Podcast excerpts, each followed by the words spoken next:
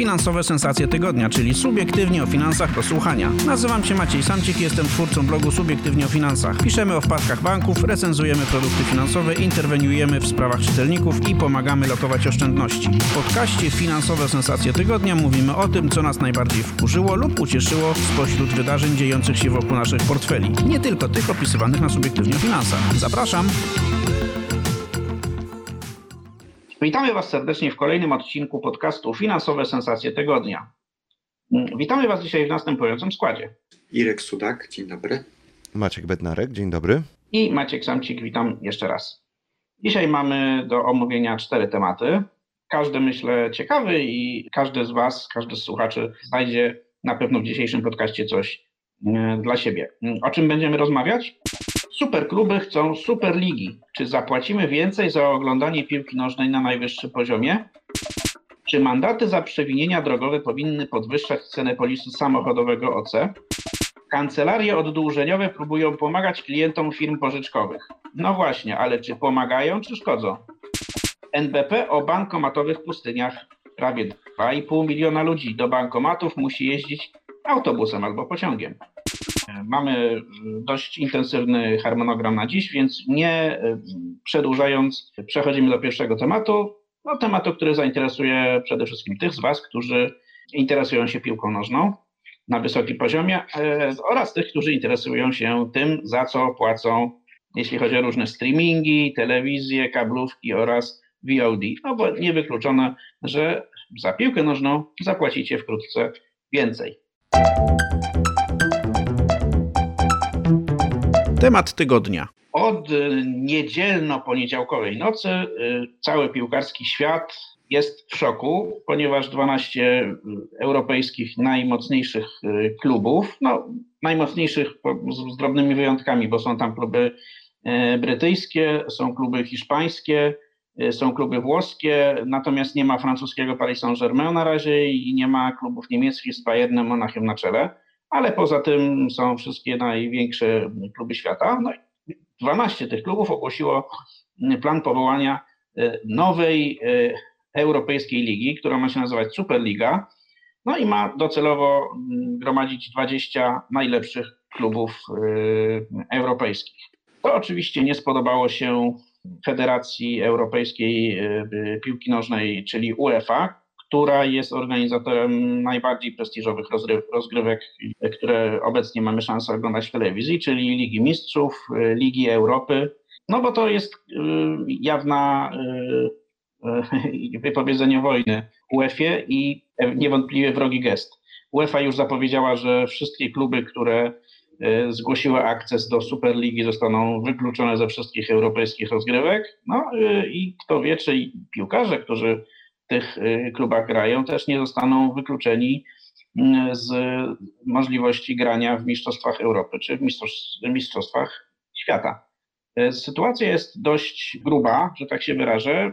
Walka poszła na noże, ale tak naprawdę y, o co chodzi? No, chodzi o pieniądze, które tak na koniec ktoś z naszych kieszeni konsumenckich wyciągnie i włoży do kieszeni swoich. Sprawa jest tak naprawdę dość prosta, wbrew pozorom. Najważniejsze europejskie rozgrywki czyli Liga Mistrzów, gromadzące kilkadziesiąt klubów, z których tak naprawdę liczą się, liczy się kilkanaście. To jest kasa obliczana na mniej więcej 2,5 miliarda euro rocznie. Takie pieniądze UEFA rozdziela pomiędzy uczestników e, Ligi Mistrzów. Rozdziela je oczywiście niezbyt symetrycznie, ponieważ część tych pieniędzy trafia do klubów biedniejszych, które z rozgrywek odpadają na poziomie eliminacji czy czy, choćby fazy grupowej.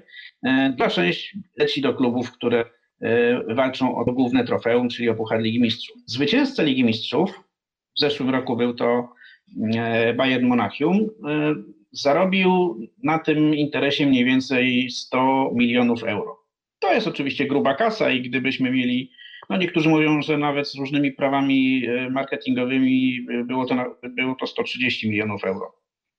To jest oczywiście wielka kasa, zwłaszcza jeśli porównać to z tym, co zarabiają na Lidze Mistrzów y, polskie kluby, bo to one prawie właściwie nie zarabiają, bo od jakiegoś czasu nie jesteśmy w stanie się tam przebić.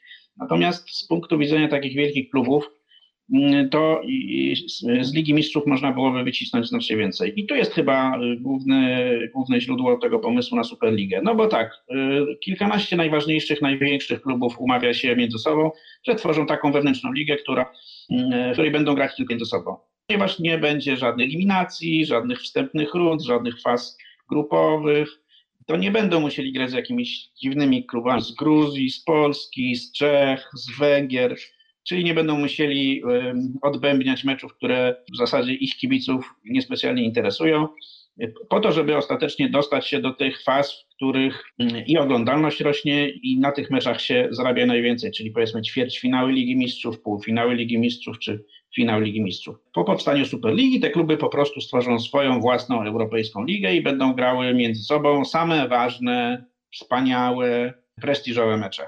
To oznacza, że zarobią więcej pieniędzy, bo po pierwsze kasą nie będą się musieli, musiały dzielić z biednymi klubami ze wschodniej czy południowej Europy, a po drugie no myślę, że więcej będą w stanie zarobić na prawach do transmisji. Na razie stan gry jest taki, że Według wstępnych e, wyliczeń budżet tej 20, no na razie jest 12 drużyn, ale docelowo ma być 20 drużyn, tej 20-drużynowej Superligi będzie wynosił między 4 a 6 miliardów euro rocznie, czyli między 2 a 3 razy tyle, co, co e, budżet Ligi Mistrzów. Dadzą na to pieniądze między innymi firmy finansowe, czyli na przykład e, amerykański bank inwestycyjny JP Morgan, także jeden z, jedna z wielkich firm zarządzających aktywami, a także oczywiście stacje telewizyjne lub ktoś, kto kupi prawa do transmisji z meczów tej Superligi.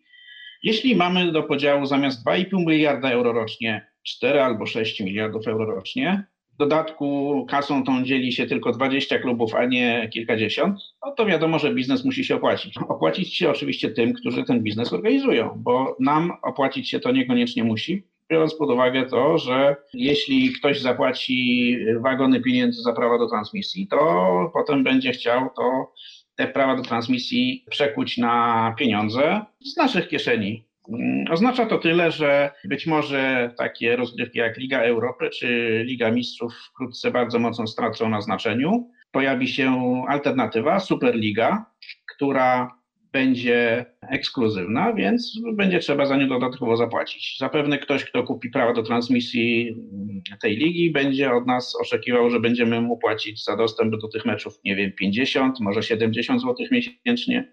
No tak, ta, takie kwoty chodzą na rynku tych najbardziej prestiżowych e, rozgrywek. No, powiedzmy sobie szczerze, coś takiego się wydarzyło już na rynku e, koszykówki. Tak, koszykówka też, e, największe kluby koszykarskie też sobie stworzyły coś w rodzaju własnej wewnętrznej ligi. Wpuszczają do niej tylko te zespoły, które zapewniają odpowiedni potencjał marketingowy, grają między sobą, wyłaniają zwycięzców.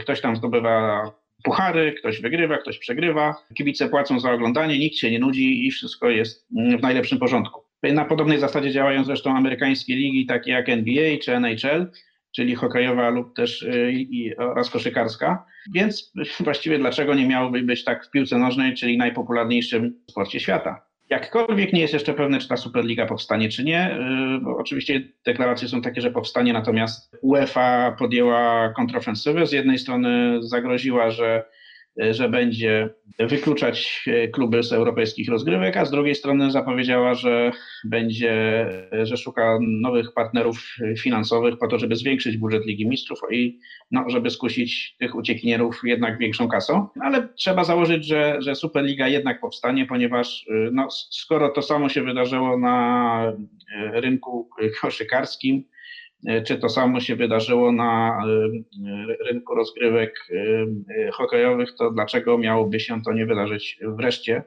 w piłce nożnej? No trzeba powiedzieć, że na przykład takie rozgrywki jak tenis też są dzisiaj bardzo mocno z, z, skomercjalizowane i, i, i, tam też to, te rozgrywki na przykład narodowe typu Puchar Davisa nie mają tak naprawdę już większego znaczenia, liczą się największe turnieje, na których jest największa kasa. Do tych największych turniejów też przecież są zapraszani tylko naj, najlepsi zawodnicy, chociaż oczywiście nie jest tak, że gra tylko 20 między sobą. No panowie, co wy o tym myślicie? Czy, czy, czy, czy z waszego punktu widzenia utworzenie takiej superligi, czyli 20 zespołów europejskich najlepszych, które będą grać tylko między sobą i w ogóle nikogo nie będą puszczać od tych rozgrywek, to jest to dobry pomysł, czy zły pomysł? Czy, czy widzicie, widzicie jakieś zagrożenia dla waszych portfeli w związku z, z tą sytuacją? Ja patrzę na to z dwóch perspektyw. Pierwsza jest biznesowa, a druga sportowo-społeczna. Jeśli chodzi o biznes i pieniądze, jest to o tyle ciekawy ruch, że jest to złamanie pewnego monopolu, który, który mia, ma cały czas UEFA, jeśli chodzi o organizację rozgrywek e, piłkarskich i bez e, jej zgody w zasadzie nic e, nie może się ani zmienić, ani wydarzyć, jeśli chodzi o świat europejskiej piłki. I jeżeli ktoś przychodzi teraz, wkłada kij w mrowisko, no to ja, ja patrzę na to z zaciekawieniem i zainteresowaniem. O mój portfel się nie boję, bo jeśli chodzi o piłkę, to jedyne pieniądze, jakie wydaję na piłkę, to na y, piłkę do kopania, do grania, którą mogę sobie wziąć y, na boisko. Nie, nie, nie, nie płacę za oglądanie transmisji. Nie jestem aż tak dużym fanem chyba że mm, jest transmisja w telewizji otwartej, w kanałach, w kanałach ogólnodostępnych. Y, a druga kwestia jest społeczno-sportowa, bo mm, zastanawiam się, czy mm, to będzie rzeczywiście tak, że ci europejscy średniacy i słabiacy będą mieli teraz utrudniony dostęp do rozgrywek, do tych no, które są po pierwsze na najlepszym poziomie i za które można najwięcej e, zarobić. Liga Mistrzów też, e, no to, to już była elita i tam też nie było się łatwo dostać, o czym świadczy fakt, że polskie kluby są tam praktycznie e, nieobecne już od wielu lat. Ma, możliwe, że to by się zmieniło w związku z tym, że o czym wspomniałeś, UEFA ogłosiła własną reformę Ligi Mistrzów. Tam będzie zupełna rewolucja, jeśli chodzi o organizację rozgrywek, będzie więcej klubów, nie będzie podziału na grupy i jako powiedzmy widz jestem, jestem ciekawy, jak to się skończy i czy na przykład nie będzie tak, że my, konsumenci, widzowie piłki nożnej, czy, czy nam będzie obojętne, kto gdzie gra i będziemy chłonąć tę piłkę nożną, nieważne czy to jest Liga Mistrzów, czy Superliga, czy na przykład będziemy solidarni z UEFA i z tymi słabszymi klubami i na przykład widzowie będą, trudno mi sobie to wyobrazić, bo bojkoty konsumenckie w zasadzie co do zasady się nie udają, e, natomiast jestem ciekaw wyników e, sprzedaży praw do emisji tych nowych rozgrywek, jeśli do nich dojdzie.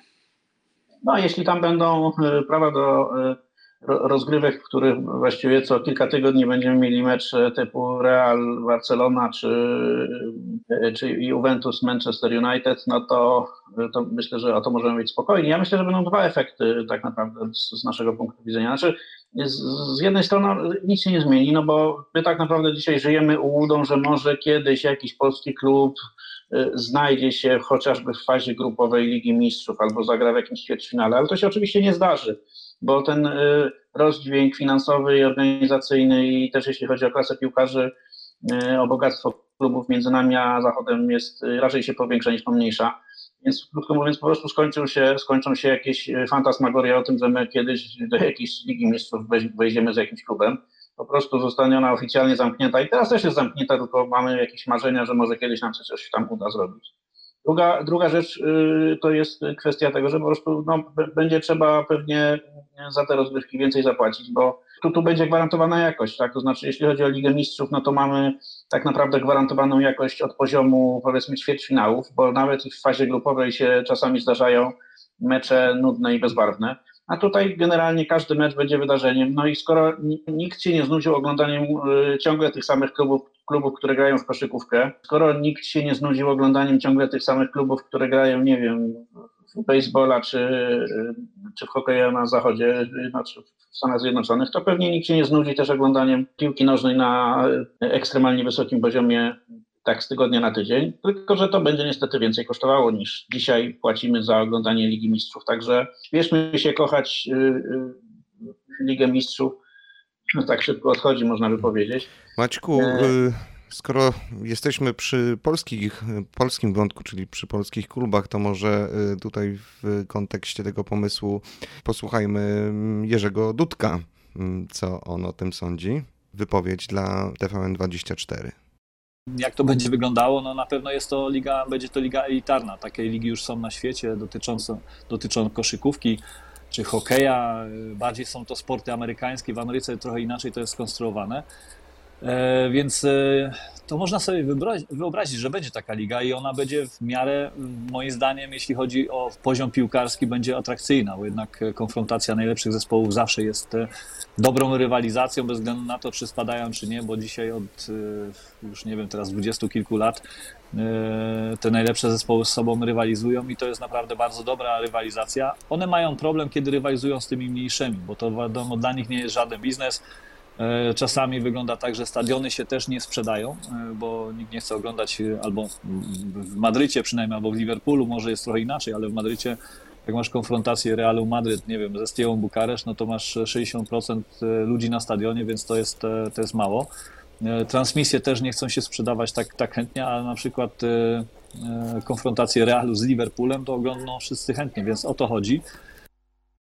No, jak widać, obie strony mają tutaj dużo do wygrania i dużo do przegrania. Z, z punktu widzenia piłkarzy, no Jerzy Dudek jest już byłym piłkarzem, tak, ale, e, ale tak naprawdę tutaj e, gra idzie przede wszystkim o tych aktywnych piłkarzy z najwyższej półki, no to im te kluby będą bogatsze, im więcej będą e, dostawały pieniędzy za to, że ludzie chcą ich oglądać, tym większe będą też, też tym głębsze będą kieszenie samych piłkarzy. No, ja tylko podam jedną liczbę. Jeśli zwycięzca Ligi Mistrzów dostaje między 100 a 120 milionów euro rocznie, a e, za sam udział w tej e, Superlidze wielkie kluby będą dostawać po 200 e, milionów euro, jeśli nie 250 albo 300, bo przecież mówimy też o, o trudnym do zmierzenia na razie potencjale, jeśli chodzi o prawa do transmisji no to o czym my tu mówimy, tak? To znaczy z punktu widzenia bogatego klubu nie ma tutaj pola do jakichś wielkich skrupułów, to się po prostu musi wydarzyć. Tylko pytanie, czy to się wydarzy teraz, czy to się wydarzy za rok, czy za, czy za dwa lata. No ale to są problemy obrzydliwie bogatych. My mamy swoje problemy, e, więc przechodzimy do mm, bardziej lokalnego tematu, który dotyczy co najmniej kilkunastu milionów Polaków. A w każdym razie może ich za chwilę dotyczyć. A mówimy konkretnie o kierowcach Dwie strony medalu. Ostatnich dniach do mediów przebił się pomysł, który ponoć ma zamiar zrealizować w najbliższym czasie rząd, który polega na po pierwsze podwyższeniu mandatów za przewinienia drogowe, a po drugie ma oznaczać powiązanie przewinień drogowych, czyli punktów karnych, z cenami polis samochodowego OC. Pomysł na razie ma charakter nieoficjalny.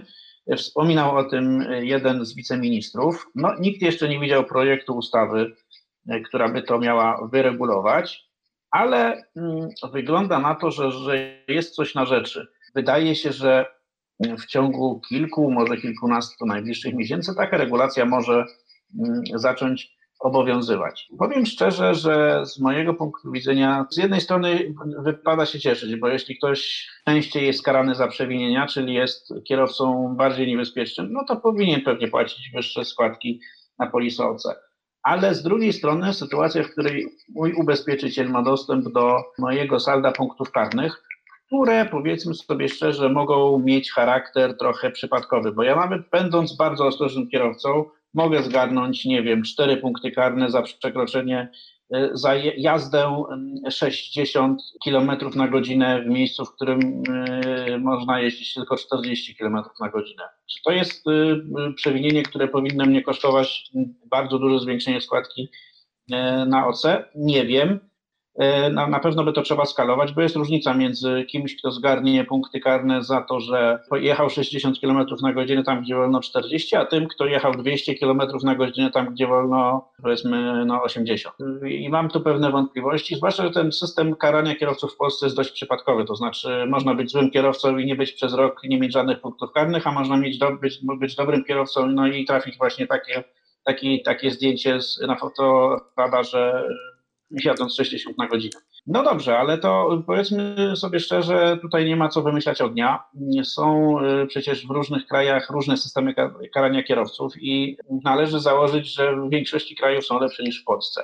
No, więc tak naprawdę rzecz polega na tym, żebyśmy wybrali sobie jakiś system dyscyplinowania kierowców, który będzie w miarę y, skuteczny, a tę skuteczność już w innych krajach zbadali. Maciek Bednarek jakiś czas temu nawet y, pisał o tym na subiektywnie finansach i tam podrzucił kilka pomysłów, z część z nich zrealizowanych w różnych krajach z większym lub mniejszym sukcesem na to, jak karać kierowców, którzy łamią przepisy.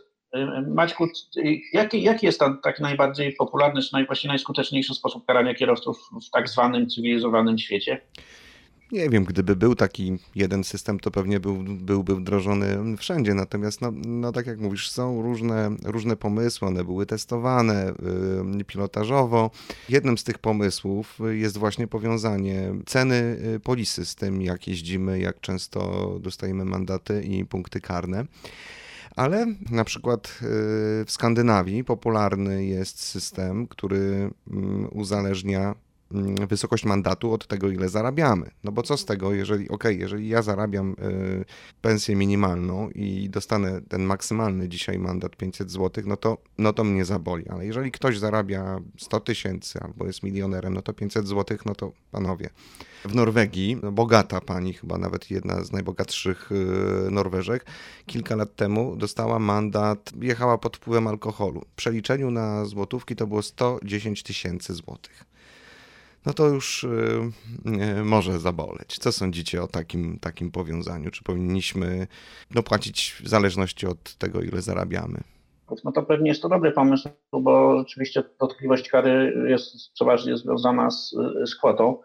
E, przewinienia, czy kwotą, którą trzeba zapłacić za przewinienie, chociaż e, tak z przekąsem powiem, że no, nawet dla milionera 500-złotowy mandat może być dotkliwy, bo ten milioner został milionerem właśnie dlatego, że oglądał dwa razy każdą złotówkę. Nie był nigdy rozrzutny, więc wydawanie pieniędzy moim zdaniem nadal go boli. No, ale no, chyba, że odziedziczył, chyba, że odziedziczył ten milion. To prawda, coś w tym jest. Ludzie bogaci wcale, wcale nie patrzą na mm, pieniądze typu 100, 200, 500 zł jak, jak na nic. Ale panowie, jeszcze tutaj mm, inne pomysły. Y, to był też pilotaż estoński. Mówiliśmy w pierwszej części a propos zmian y, w rozgrywkach piłkarskich. Hokej, ławka kar. Co byście powiedzieli na to, że y, policja was zatrzymuje za przekroczenie prędkości? Nie płacicie mandatu, tylko musicie po prostu na przykład godzinkę po prostu postać karnie na y, ławce kar, porozmawiać z policjantem, może to mieć jakiś walor edukacyjny. Po prostu naszym mandatem w tym momencie jest czas, który musimy po prostu y, odczekać za to wykroczenie.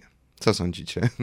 Pomysł dobry na, w założeniu, bo czas jest znacznie cenniejszy niż pieniądze w, dzisiejszych, w dzisiejszej erze y, cyfrowej, natomiast y, obawiałbym się efektu bocznego w postaci tego, że jak posiedzę y, na ławce kar przez godzinę, to potem będę chciał tę godzinę nadrobić i zacznę się jeszcze gorzej zachowywać. No właśnie. Więc nie wiem, czy nie należałoby po, połączyć tych, tej ławki kar z pewną karą finansową w zawieszeniu, czyli oprócz tego, że się siedzę na ławce kar, płacę mandat, yy, natomiast ten mandat mm, ma charakter zwrotny w sytuacji, w której na przykład przez następny miesiąc nie zostanę złapany na żadnym przewinieniu. Wtedy no, być może mam też motywację do tego, żeby potem nie próbować nadrabiać tego straconego czasu. Zwolnienie warunkowe, coś takiego. Hmm. Coś takiego. Yy, no są jeszcze ekstremalne pomysły typu odbieranie samochodu, no ale tu też y, był taki pomysł y, y, dla kierowców, którzy jadą na podwójnym gazie. No ale tutaj są, pojawiają się problemy, no jeżeli kierowca nie, nie prowadził swojego samochodu, tak, no to cierpi mm, ktoś inny.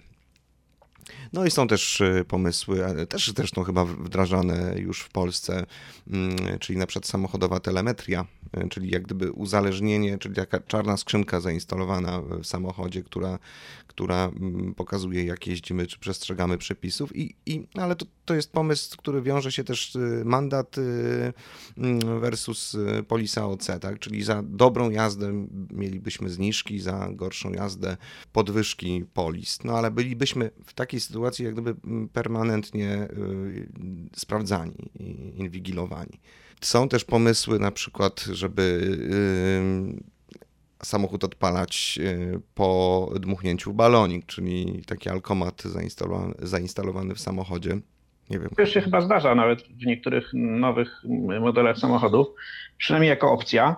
E, powiem szczerze, że dużo większe nadzieje pokładam w nowych technologiach, e, jeśli chodzi o, o poprawę bezpieczeństwa mm, na drogach. Telemetria wydaje się z jednej strony lepszym pomysłem mm, niż takie e, losowe karanie niektórych kierowców przekraczających przepisy przez to, że no, będą płacili więcej za polisę OC, dlatego że złapali jakieś punkty karne.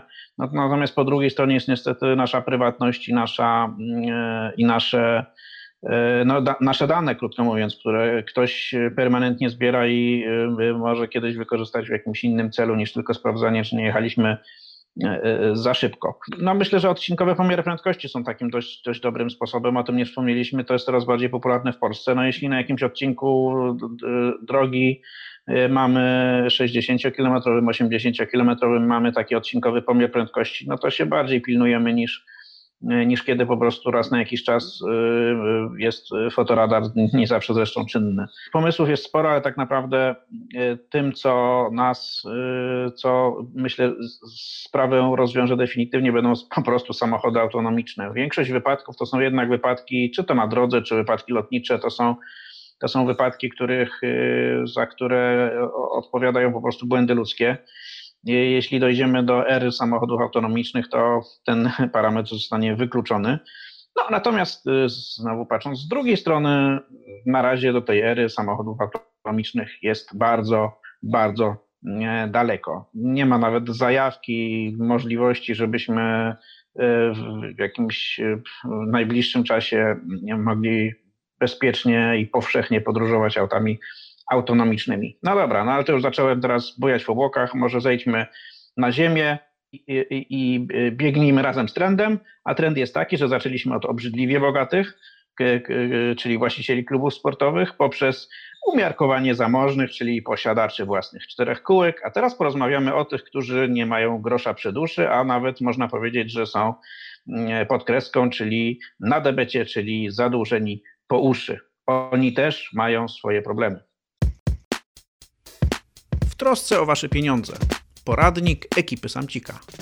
Mniej więcej 2 miliony ludzi w Polsce ma przeterminowane zadłużenie o takiej dość wyraźnej e, wielkości, czyli grozi im wpadnięcie w pętlę długów. W tej pętli, no tutaj szacunków e, dotyczących tego, ile osób w niej już tkwi, jest dość mało. My to kiedyś na subiektywnie o finansach szacowaliśmy na takie e, e, kilkaset tysięcy ludzi, małe kilkaset tysięcy ludzi, no ale to jest, to jest, to jest ogromna liczba. Do tych ludzi coraz częściej kierowane są, e, kierują swe kroki pomocnicy, pomocnicy, czyli kancelarie oddłużeniowe. Mm, do kogoś, kto ma długi, przychodzi miły pan, pani i przedstawia wizję oddłużenia, czyli mówi tak, drogi konsumencie, w zamian za jakieś pieniądze, które mi zapłacisz, ja wezmę na siebie negocjacje z Twoimi wierzycielami, z firmami pożyczkowymi, może z bankami. E, poproszę, żeby coś tam zredukowali, coś tam przesunęli, coś przestawili, coś skonsolidowali. No i dzięki temu Tobie będzie się żyło łatwiej, będziesz w stanie spłacić swoje długi, a ja wezmę od tego prowizję. To jest taki podstawowy model działania kancelarii oddłużeniowej. Niestety, jak każdy model, w dużej części pozostaje modelem teoretycznym, bo prawda, bolesna prawda jest niestety mm, trochę inna i y, właśnie mm, niestety mamy na, na stole przypadek firmy, kancelarii oddłużeniowej, która y, zachowuje się w stosunku do klientów oraz do ich wierzycieli co najmniej dziwnie. Maćku, y, zwracam się do Maćka Bednarka, teraz ty znasz znasz szczegóły tej sprawy, jakbyś mógł y, na szybkości nam zreferować i, no i dać kilka rad dla tych naszych słuchaczy, którzy mm, też mają kłopoty finansowe i być może przyszli albo zaraz przyjdą do nich ludzie z y, takich różnych kancelarii odszkodowawczych y, z wyciągniętą pomocną dłonią telegraficznym skrócie, ponieważ tekst już opublikowaliśmy na Subiektywnie o Finansach, więc po szczegóły zapraszam na naszą stronę. Chodzi o kancelarię mm, CERTO. Y, I tak jak powiedziałeś, klient podpisuje umowę z kancelarią, na podstawie tej umowy przekazuje pełnomocnictwo y, tej kancelarii do reprezentowania y, tego klienta przed wierzycielem. klient ponosi opłaty i to no, dość niemałe, są opłaty początkowe, potem opłaty za, za przelewy, także szczegóły mm, opisuję. No problem jest taki, że klientom e, tej kancelarii wydaje się, że właściwie od, od momentu podpisania tej umowy mają spokój z wierzycielami że te wpłaty, które mm, oni, oni wnoszą, wszystkie, wszystko jak gdyby przelewają na konto tej kancelarii, od tej pory mają spokój i kancelaria już ich reprezentuje, rozmawia, negocjuje i, i spłaca.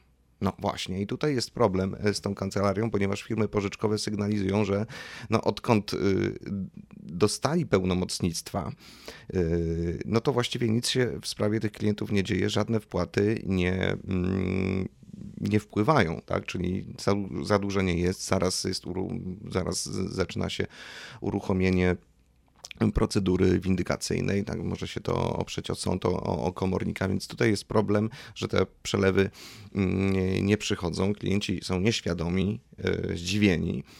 Yy, kancelaria właściwie nie wiadomo, bo ta umowa, którą też miałem, yy, którą czytałem, mm, jest bardzo mm, ogólnie jasno sformułowana, czy na jakich zasadach ta kancelaria ma za klienta spłacać to zadłużenie. No więc mm, jest y, problem, czekamy jeszcze na wyjaśnienia tej kancelarii. Natomiast y, ja widzę jeden plus. Y, znaczy, nie chciałbym skreślać y, tego typu kancelarii, bo jest ich sporo.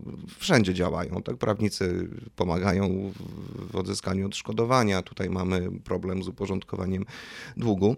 Ja sobie mogę wyobrazić, jaki stres y, może towarzyszyć osobie zadłużonej, ciągłe telefony mm, z firm pożyczkowych, blokowanie tych numerów, jeżeli wiemy, że to jest firma pożyczkowa, zakładanie nowych numerów i tak dalej, i tak dalej. Więc przekazanie y, firmie, żeby, żeby ten, ten stres z, z nas ściągnąć, no, no, ma to jakiś sens. Tylko trzeba pamiętać, że tak naprawdę y, te, te firmy mm, oddłużeniowe, oprócz jakiejś tam praktyki, doświadczenia, od, oprócz tego, że wiedzą, jak działają firmy pożyczkowe, na jakie ustępstwa mogą pójść, czyli nie wiem, jak rozłożyć e, to zadłużenie na raty, czy da się coś ugrać, jeśli chodzi o umorzenie części zadłużenia, no to jest jakieś know-how yy, tych firm. Natomiast tak naprawdę mm, klient sam może po prostu te sprawy załatwić. To nie jest, nie, nie żyjemy już w erze mm, tak zwanych windykatorów z baseballami, konsultanci w działach windykacji są przeszkoleni. Słucham tych rozmów i, i, naprawdę to jest, to jest takie podejście mm, no, dość przyjazne, tak, kiedy może pan spłacić, dogadajmy się, ile może pan spłacić. Także te sprawy można załatwić po prostu samemu, za darmo. Natomiast jeżeli chcemy już nie mieć tego kontaktu z, mm, bezpośrednio z wierzycielem, z jakąś firmą pożyczkową czy bankiem, okej, okay, możemy, możemy spróbować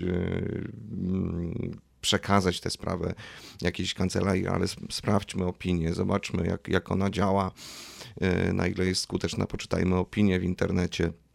Od tego bym zaczął, ale tak naprawdę mm, dużo w naszych rękach. To też trzeba powiedzieć, że wierzyciele y, rozmawiają dużo chętniej w większości przypadków z samym y, dłużnikiem niż z jakimiś jego wysłannikami. E, jeśli się zrobi dobre wrażenie na wierzycielu, to, to też można sporo ugrać, bo tak naprawdę z jego punktu widzenia liczy się może nie tyle to, czy my dzisiaj mamy pieniądze, bo wiadomo, że nie mamy, e, ale to jakie wrażenie e, robimy i czy robimy, czy, czy zapowiada się z punktu widzenia tego naszego wierzyciela, że jesteśmy oso, oso, osobą uczciwą i nie tylko po prostu w tarapatach finansowych, wtedy trzeba nam pomóc, czy też kimś, kto nie ma najmniejszego zamiaru spłacić mm, e, zadłużenia. Uważajcie i, i, i sprawę własnych długów najlepiej jednak pozostawiajcie w, w swoich rękach. Trzymamy za Was kciuki. Jeśli będziecie mieli jakieś problemy albo pytania, albo będziecie potrzebowali naszej pomocy, to, to piszcie. Jesteśmy pod adresem kontakt małpa subiektywnie o finansach.pl. A my pozostajemy teraz w kręgu tematów dotyczących e, gotówki, a konkretnie przyjrzymy się bankomatowym pustyniom.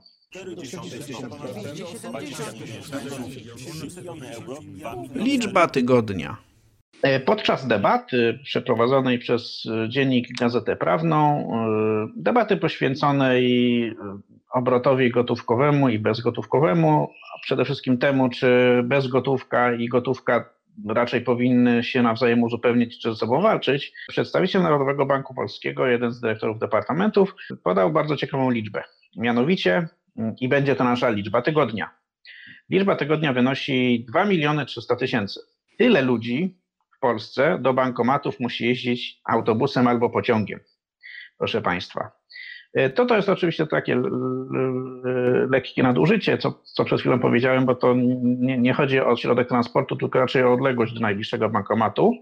E, otóż jest tak, że 6% e, powierzchni kraju, nie, przepraszam, 6% gmin mających 14% udział w powierzchni polskiej oraz mieszkające na tym obszarze 2 miliony 300 tysięcy ludzi nie mają w swojej gminie ani jednego bankomatu. Takie dane podał przedstawiciel Narodowego Banku Polskiego.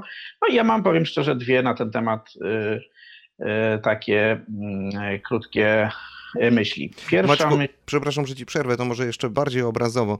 Mamy mniej więcej 2,5 tysiąca gmin w Polsce, czyli to oznacza, że te, tych gmin bez bankomatu jest około 150. O, no i to y, rzeczywiście dużo lepiej mówić y, bez procentów, ale po prostu liczbami bezwzględnymi 150 gmin bez ani jednego bankomatu. Bardzo Ci dziękuję Maćku za to, że przekształciłeś y, moje bełkotliwe statementy w jakiś konkretny przekaz. No ale, a teraz moje dwie myśli.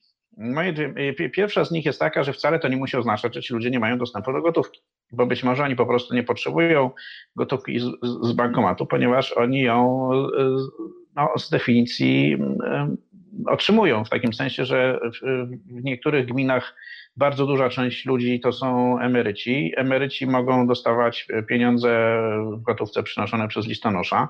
Pieniądze można też y, wypłacać i przekazywać sobie poprzez placówki pocztowe, więc być może brak bankomatów w tych gminach wcale nie oznacza, że tam jest problem z dostępem do gotówki, a może nawet wręcz przeciwnie. Czyli krótko mówiąc, tam nie ma w ogóle obrotu bezgotówkowego, więc gotówki jest tyle, że nie trzeba tam ustawiać bankomatów, które by nas w tę gotówkę zasilały, bo ona już tam po prostu jest. Druga myśl, e, którą mam, to jest taka, że przecież e, skoro mamy już taką władzę, która e, lubi wszystko nazywać narodowym i wszystko upaństwawiać, no to być może czas narodową sieć bankomatową która będzie obrędowana logotypem Narodowego Polskiego i bankomaty będą ustawiane tam, gdzie te komercyjne sieci e, ich nie stawiają, bo zapewne im się to nie opłaca. A już mówiąc całkiem serio, zapewne ten deficyt bankomatów w niektórych częściach Polski wynika z systemu e, ich finansowania, bo nie wiem, czy czy, czy zdaje się sobie sprawę z tego, ale na rynku bankomatów obowiązuje po prostu cena urzędowa. Właściciel bankomatu dostaje stałą kwotę od każdego skorzystania e, z usług tego bankomatu, niezależnie od tego, czy wypłacamy 50 zł, czy 300 zł, czy 1500 zł, on zawsze ma tę samą prowizję. No i ten system powoduje, że e, z punktu widzenia operatorów bankomatów, no nie, nie jest tak, że w każdym miejscu opłaca się takie urządzenie postawić, no bo, bo tak naprawdę liczy się tylko to, ile e, razy ludzie z tych urządzeń skorzystają. Więc opłaca się je postawić dużym mieście, w centrum handlowym, a nie opłaca się ustawić w gminie, w której e, no tutaj tak e, liczba ludzi korzystających będzie niewielka, bo nawet jeśli każdy z nich będzie wyciągał relatywnie wysokie kwoty, z tych bankomatów, to o, i tak prowizja będzie taka sama. No Więc właśnie, to, to znów już... się wtrącę, Maćku. Y, pewnie y, zwróciliście uwagę na to, że jeżeli podchodzimy do bankomatu, często pojawia się taka opcja y, wypłać nie, 50 zł bez, bez wydruku, tak? Czyli chodzi o to, żebyśmy jak najczęściej korzystali, tak? Jeżeli wypłacimy teraz 50, to za chwilkę będziemy znowu 50 potrzebować, a opłata jest taka sama. To, to dlatego z tego właśnie wynikają takie marketingowe triki. No właśnie, i z tego też wynika sytuacja, w której w niektórych gminach się nie opłaca stawiać bankomatów, bo po prostu tych liczby, liczby transakcji mm, będą dużo mniejsze niż w przypadku dużych miast. Tak, no więc może zamiast narzekać, po prostu trzeba zmienić system finansowania bankomatów, który jest jednakowoż nieuzależniony ani od NBP, trzeba od razu powiedzieć, ani nawet i bezpośrednio od, od rządu, chociaż pewnie jakieś regulacje prawne mogą tutaj sporo zmienić, bo to jest, są, to są tak naprawdę regulacje organizacji płatniczych Visa czy Mastercard. No, sprawa do przemyślenia, zwłaszcza dla tych z Was, którzy cierpią na chroniczny brak gotówki w portfelu. No a dla tych z Was, którzy y, gotówkę w portfelu mają, albo porządny osad na koncie, pewnie y, ciekawą rzeczą jest zbliżająca się majówka i pewnie zastanawiacie się, jak ona będzie w tym roku wyglądać. Tak trochę poza harmonogramem dzisiejszego odcinka jeszcze bym chciał, żebyśmy ze dwa słowa o majówce powiedzieli. Y, no, i o wakacjach zbliżających się też dużymi krokami. No, jak to wszystko może wyglądać, Jeku? Wydaje mi się, że w tym roku obowiązuje zasada chcieć to móc czyli y, rząd zdecydował o zamknięciu hoteli. Y, nie wiadomo, czy te hotele zdecyduje się otworzyć y, akurat na majówkę. Nie, już chyba powiedział, nie, nie, nie, to już chyba była informacja, że nie. Że do, że do, do, 3, do 3 maja chyba zamknięte. Tak, tak chociaż y, zastanawiam się, czy nie zmieni jednak zdania, bo y, hotelarze, a w zasadzie izba, która reprezentuje hotelarzy, mówi, że Polacy i to jest, i, i, i formalnie jest to prawda, łatwiej będzie spędzić tę majówkę za granicą w ciepłych krajach niż e, w Polsce. Grecja właśnie otworzyła swoje mm, granice dla osób zaszczepionych. Generalnie, jeśli chcemy wyjechać, to powinniśmy dysponować negatywnym testem na koronawirusa. Natomiast jeśli chodzi o wyjazdy w Polsce, no to są one zabronione z kilkoma wyjątkami.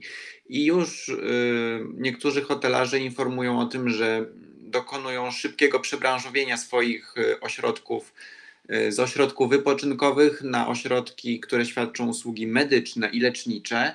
I taki hotel, który na przykład świadczy usługi zdrowotnych kąpieli w basenie może już legalnie działać i zapewne to będzie jakiś sposób, y, żeby mówiąc krótko, wyrwać się gdzieś na te parę dni i zaznać słońca. Tym bardziej, że przeczytałem dzisiaj rano prognozę pogody, czeka nas uderzenie gorąca na majówkę.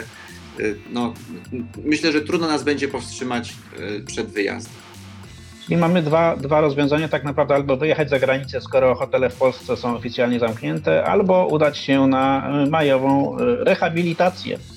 Tak jest. E, no to życzymy Wam albo miłego siedzenia w domu, jeśli jeszcze nie jesteście zaszczepieni, albo udanego wyjazdu lub też udanej rehabilitacji majówkowej. Mm, a życzę Wam tego.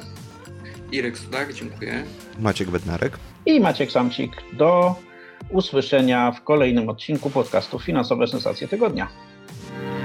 Inne odcinki tego podcastu znajdziesz na stronie Subiektywnie o Finansach www.subiektywnieofinansach.pl. Zapraszam!